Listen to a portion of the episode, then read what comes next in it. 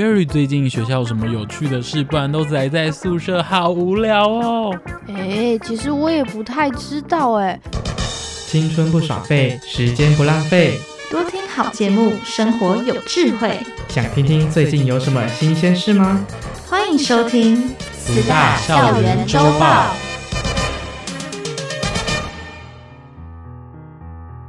大家好，我是校园主播华应迪。大家好，我是校园主播陈品勋。哎、欸，品勋，春假的时候你都在干嘛？哦，我都在打工啊。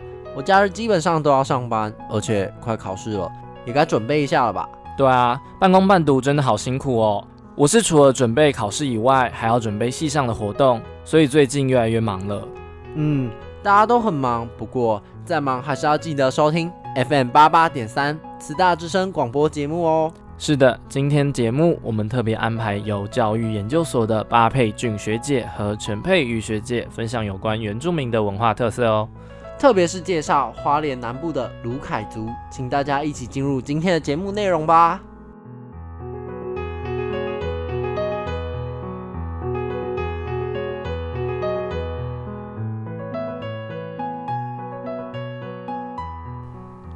大家好，我是教文所一年级学生蔡思维。各位听众，大家好，我是教育研究所二年级的学生，我叫巴佩俊。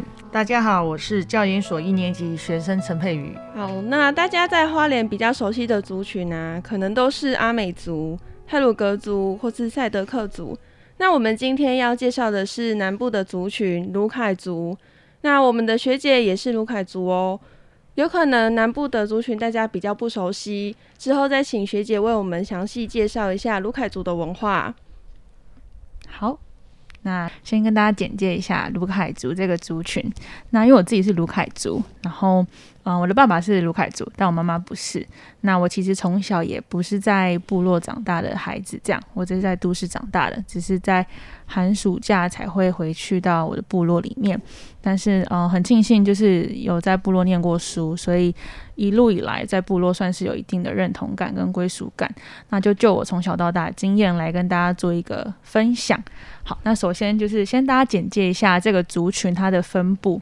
就是大家可能想到卢凯族这个族群，会以为他就是在屏东，大多数的人啦会以为就是只有屏东，但其实他在台东跟高雄都有呃分布的部分。这样，那在台东呢，就是我们叫东卢凯，他叫达鲁马克，然后他是位在于呃。东东兴村、卑南乡东兴村那个部分，在高雄的话就是茂林乡那边有三个部落，分别是茂林、万山跟多纳，以及在最后南部屏东的部分，算是一个大种，它是以雾台乡为一个呃族群。那我们这个，我就是在位于雾台乡里面的雾台部落，然后里面就有，嗯、总共有八个部落这样子。那部分也有迁到三地门，甚至迁到台东都有，就会根据你的迁移，然后来，呃，决定你的位置。好，那嗯、主要跟大家介绍是我的，我在我位于雾台的这个部分这样子。接下来要跟大家讲一下卢凯族的这个名称的由来。那卢凯族呢，它的母语的名称叫做嗯达德盖。那这个意思呢，其实它，嗯、呃，它其实是主要是向邻近的排湾族，就是我们自己的族人表示，我们是生活在比较高冷地方的意思，就是那个嗯达德盖。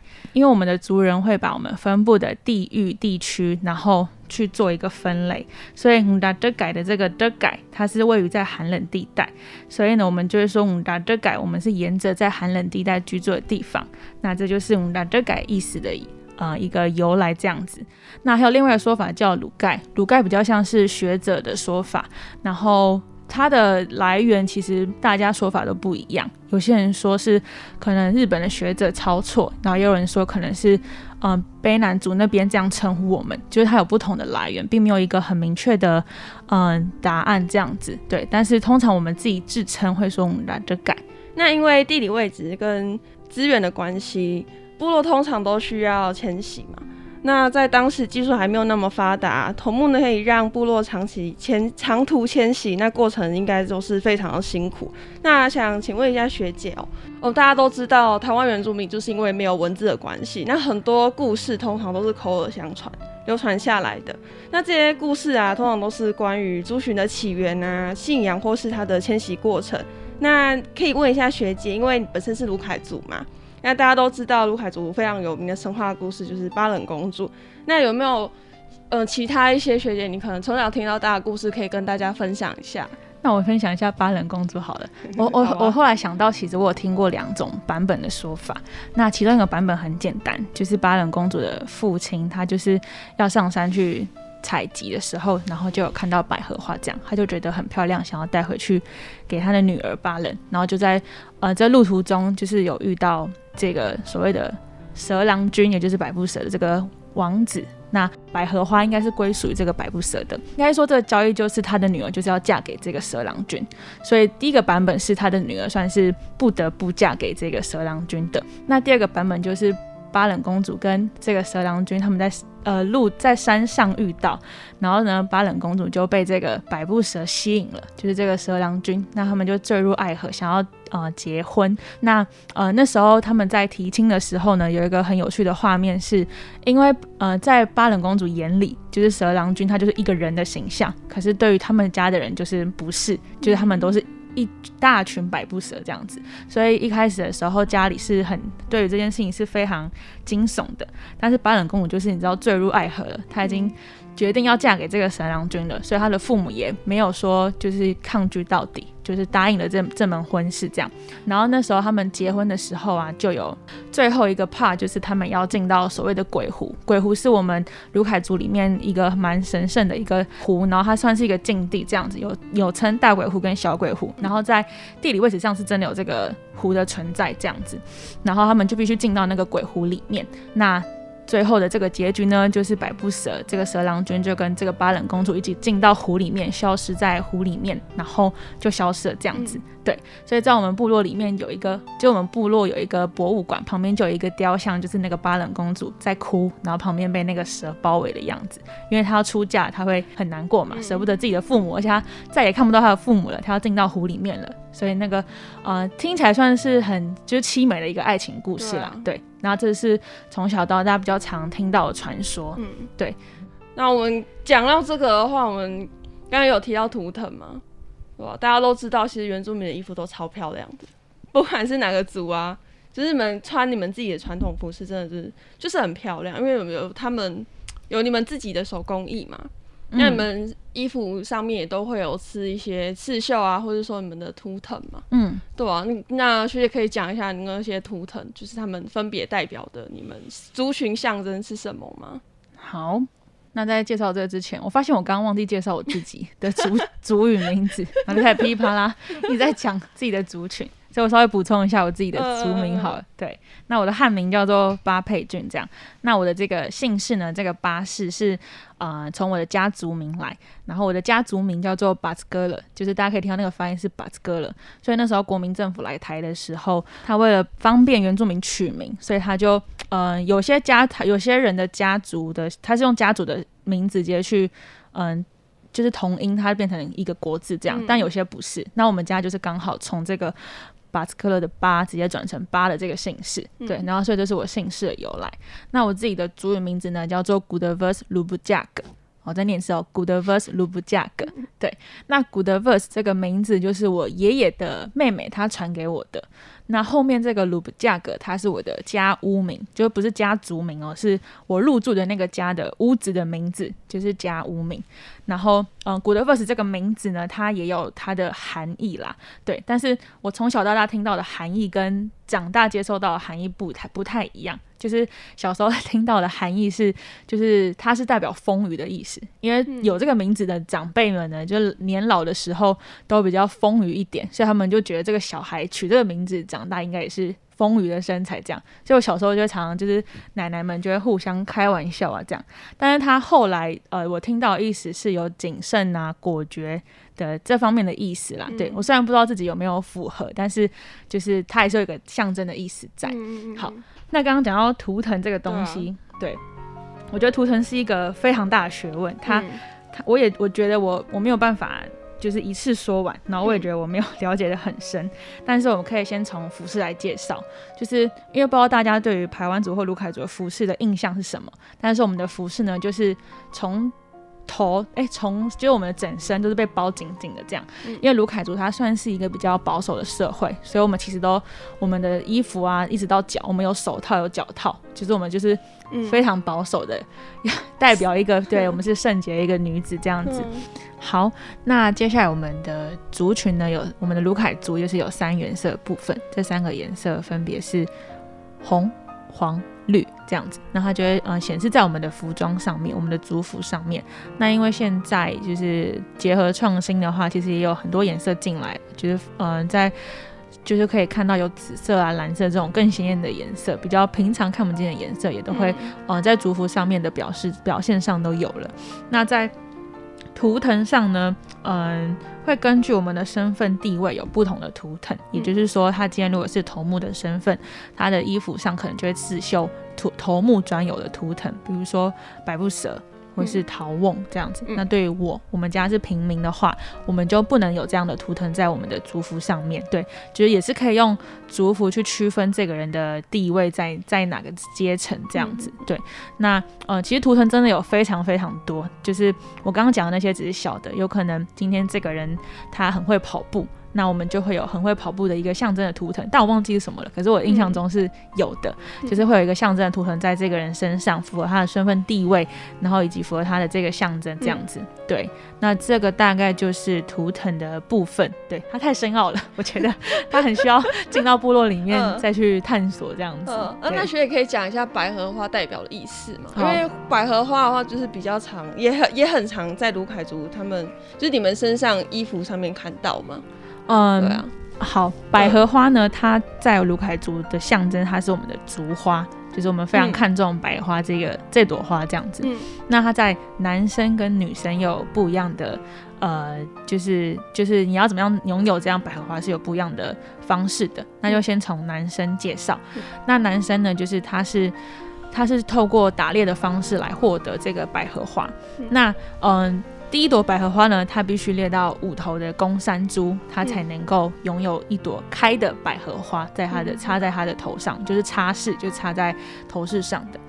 那陆续二三四五朵，就是它必须第二朵的话，就是连续猎到两头，所以以此类推，三就是连续到三头这样。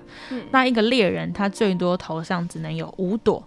就是开的百合花，嗯，对，就不能再更多了，嗯，除非它列到，如果它是列到更多的公山猪，或者是超过两千头以上的山猪，那它就可以戴所谓就是含苞待放那种，就是没有开的白花在他的头上，嗯、就是代表他是一个非常厉厉害的猎人，也是经过部落啊，经过呃头目的认可这样。嗯、那这样的佩戴，它其实也是有一个仪式的，就他不是因为哎你今天猎到，马上给你佩戴，它会有个公开的仪式这样。嗯那呃猎人的部分呢，它也是一个嗯、呃、我们族群里面很重要的一个，就是男生的一个嗯会需要去成为的一个象征。这样，因为猎人他很厉害，他他去打猎，他不只要观察地形，他还要观察天气，他要对植物很熟悉。就我觉得他是集了各种嗯、呃、知识在身上的一个一个很厉害的人，这样子对。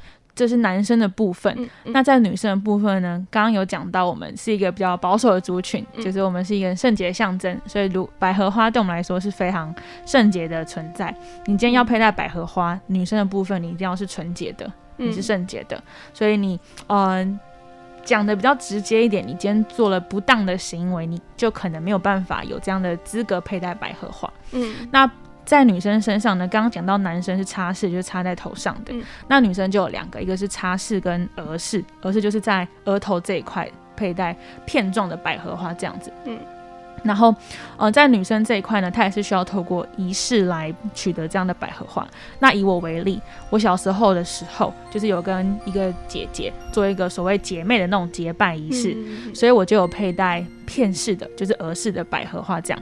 那我姐就不一样，我姐她除了俄式，她还有擦式。那她在擦式的这个取得，是因为她有跟一个算是我们的邻居，他做的是一个结亲的仪式，然后他是男生，嗯，就是他不是一种真的结婚，但是他就是有点类似，嗯，就是有点类似我们我们两家这样结亲，代表我们两个要互相照顾彼此的这种关系这样子，嗯嗯嗯嗯，所以他透过结亲的仪式就有佩戴插饰的百合花这样。对，那这就是对百合花在女生这方面一个非常重要的象征，嗯、就是代表圣洁、代表纯洁才可以佩戴。嗯，对。哦，那族人应该会很以拿到百合花为荣哦。嗯，就是如果能够佩戴是蛮蛮，就是大家是觉得，嗯，你是很值得的这样子。而且很有趣的是，就是嗯，刚刚讲到我们服装上面有我们的规定嘛，嗯、那佩戴百花有我们的规定，嗯、那就是因为我们在结婚的时候会有围舞这个这个活动，那就是老人家都会在场外看你有没有穿穿的正确，你有没有符合这个。就是比如说你今天的服装是不对的话，他是可以直接上去纠 纠正你的 这样子，对，是很严格的。就是我们老人家是，我们老人家很可爱，但同时他们也是非常遵守这样的一个传统礼仪的呃东西的。嗯，哇，那其实卢凯族还有一个很特别的地方，就是卢凯族有石板屋。哦，对，对，嗯，大家可能不太了解，就是其他族群他们算也有自己的。屋子应该是家屋吧，家屋的部分。嗯，是石板屋的话，应该是只有卢凯族本身才有嘛，对不对？嗯，石板屋的话，其实排湾族也有，布农族也有。嗯，对，主要这三个族群也有。但那时候我听我大伯说，嗯、就是他其实主要是根据你的地理环境来决定的。嗯，对，那就是因为我们雾台那个地方，就是它的它的那个叫什么？它的地形，它的那个地呃材质，就是可以盖石板屋的。所以，我们就是用那个就地取材的方式去盖我们的屋子，嗯、所以它是形成石板屋。嗯、但是如果是在有些部落，它可能它的环境就不是有石板的这种材质，嗯、它就不会是盖石板屋这种家屋。嗯、对，所以主要是根据你的地理环境来做一个就地取材。对、嗯、这个部分的话，我们觉得可以请佩瑜姐帮我们解释一下，因为她比较了解地球科学，也没有到很了解啊。不过上次有听大伯说，就是石板屋它有分公母野嘛，对不对？哦、对，然后他是从就是他说大部分石板屋都是由沉积岩。那坦白讲，说是我们地球表面什么岩岩石最多就是沉积岩，因为它占百分之六十六。嗯，那在这沉积岩，它又分为碎屑。盐跟生物盐，嗯、那生物盐坦白来讲，就你们就会知道，跟生物有关系，就是它里面就有藏化石。那碎屑屑盐的部分，就是它有分礫盐、砂盐、页盐。那从礫盐、砂盐、页盐，就是粒、砂、页，就是按照它的颗粒大小来分，最大颗就是那个粒盐。好，那在礫盐的部分，它它简单来说，它是用流水搬运。嗯，对。那砂岩它摸起来是比较粗糙。那叶也它比较滑，那有滑腻感，那相对来讲它也比较碎。嗯、那坦白讲，那时候大伯他说有分公盐跟母盐，公盐代表它比较硬，那母母盐它比较脆嘛，对不对？嗯嗯、那时候我就在想说，那会不会是因为它受到变质的关系？那什么？就转换成变质岩，那什么是变质岩呢？我简单来介绍一下，就是说它岩石它受到高温跟高压作用，那但是还没到达融化的程度，然后会使它内部的矿物质，然后或颗粒大小，它的排列方式都会受到改变。嗯，好，那。变质岩它有分好几种，第一个石灰岩，嗯、简单讲就是它里面含有碳酸钙之类的，那就是我们花莲最常见的大理石。接下来另外两个就是从页岩变质过来而成，就是板岩跟片岩。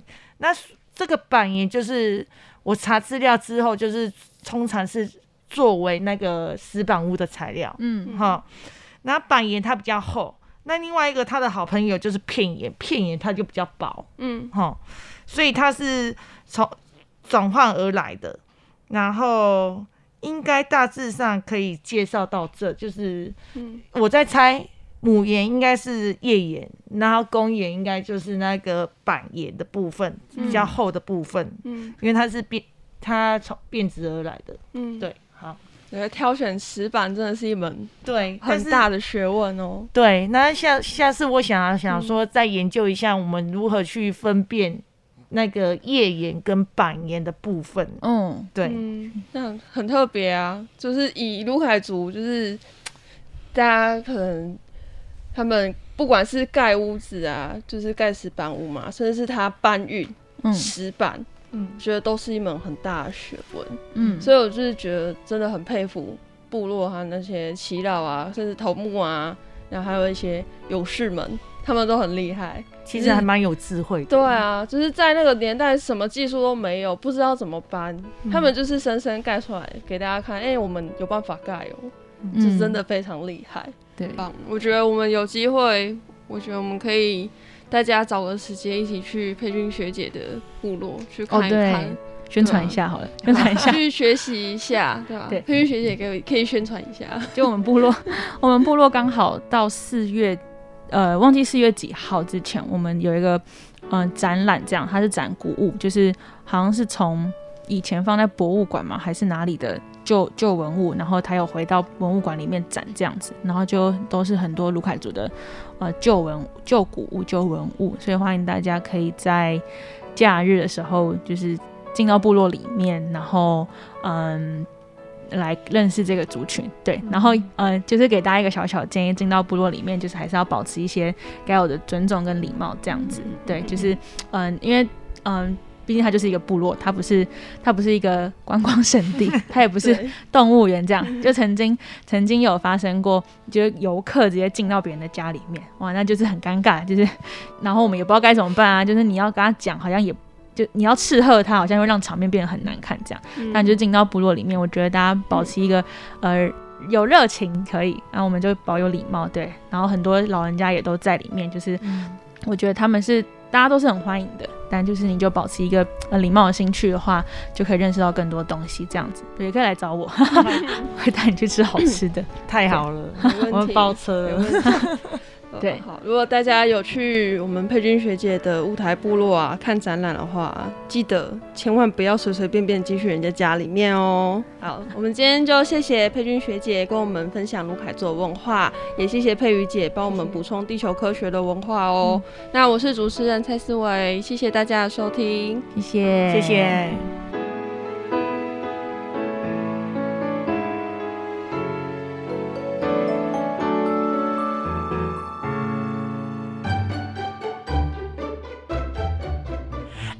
校长，哎，我们赶快逃！哎，没有了，哎，校长好。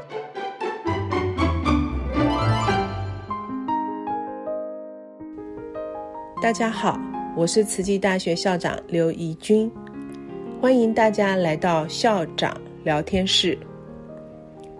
那么过去几天呢，呃，花莲出现了一波这个新冠病毒 Omicron 变种的。一个疫情，啊，那么呃，慈济医院还有慈济大学也都有确诊的病例，好，所以因应这一波的疫情呢，我们过去的几天非常感恩来自上人还有金色师傅的关怀，以及我们教育执行长的支持，特别我要向慈济大学所有的师生同仁致上最深的敬意还有感恩。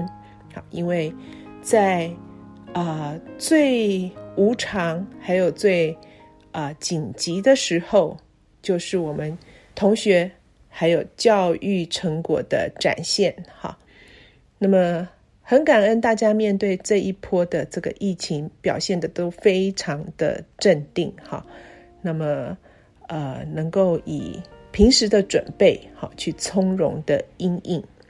其实，在三月三十一号下午，我们还在会议当中，那看到网络新闻有一位护理师确诊，我就立刻向呃我们的同事表达说，慈济大学一定要准备好。好，接着呢，我们在晚上的八点就接获通知，有一位啊、老师，他因为在急诊呢抢救一位热痉挛的小朋友，那不小心受到感染，那这位老师呢，他有点难过。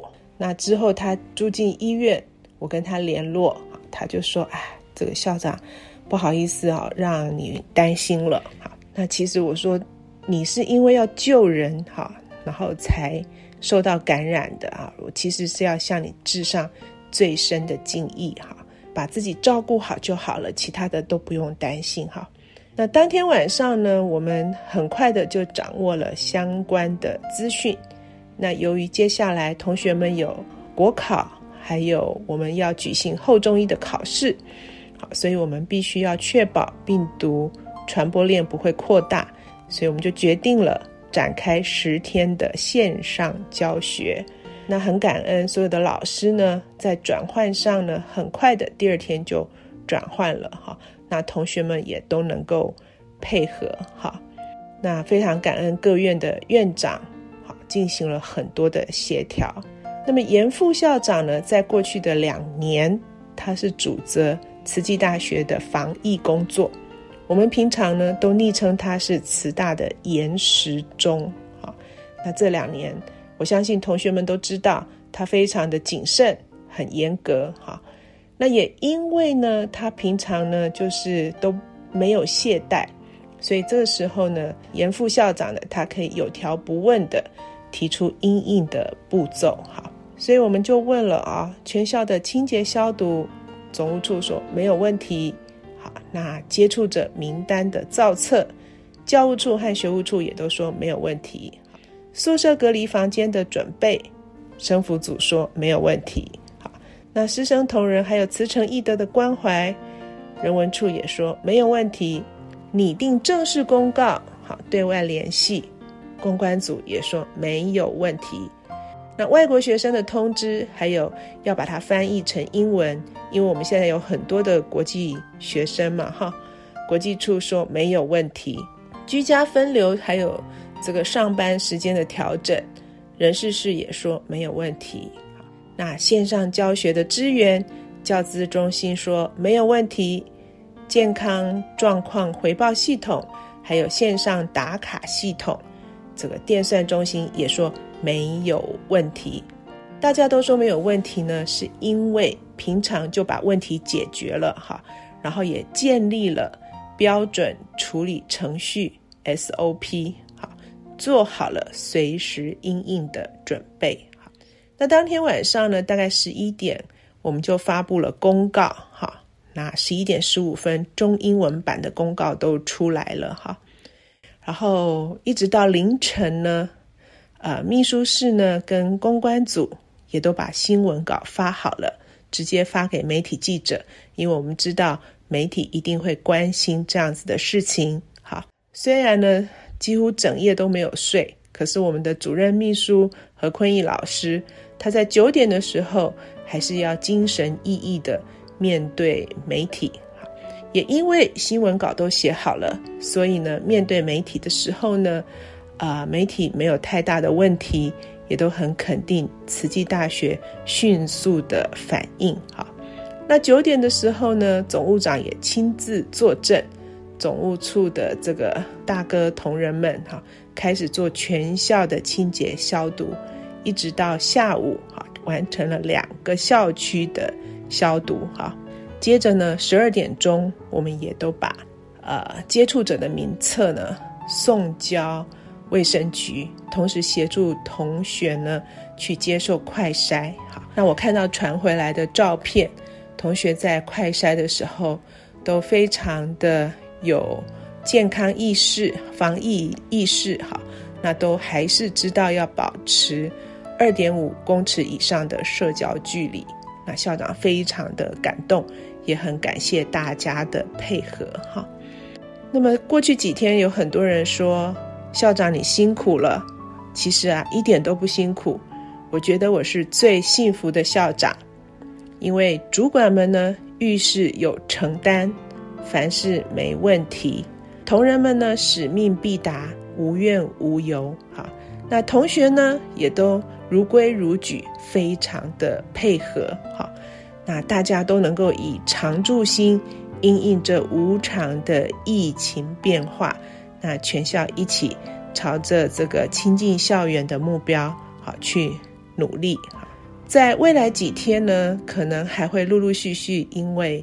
这个 Seven Eleven 也有确诊的事件，所以同学要特别注意自己身体的健康状况哈。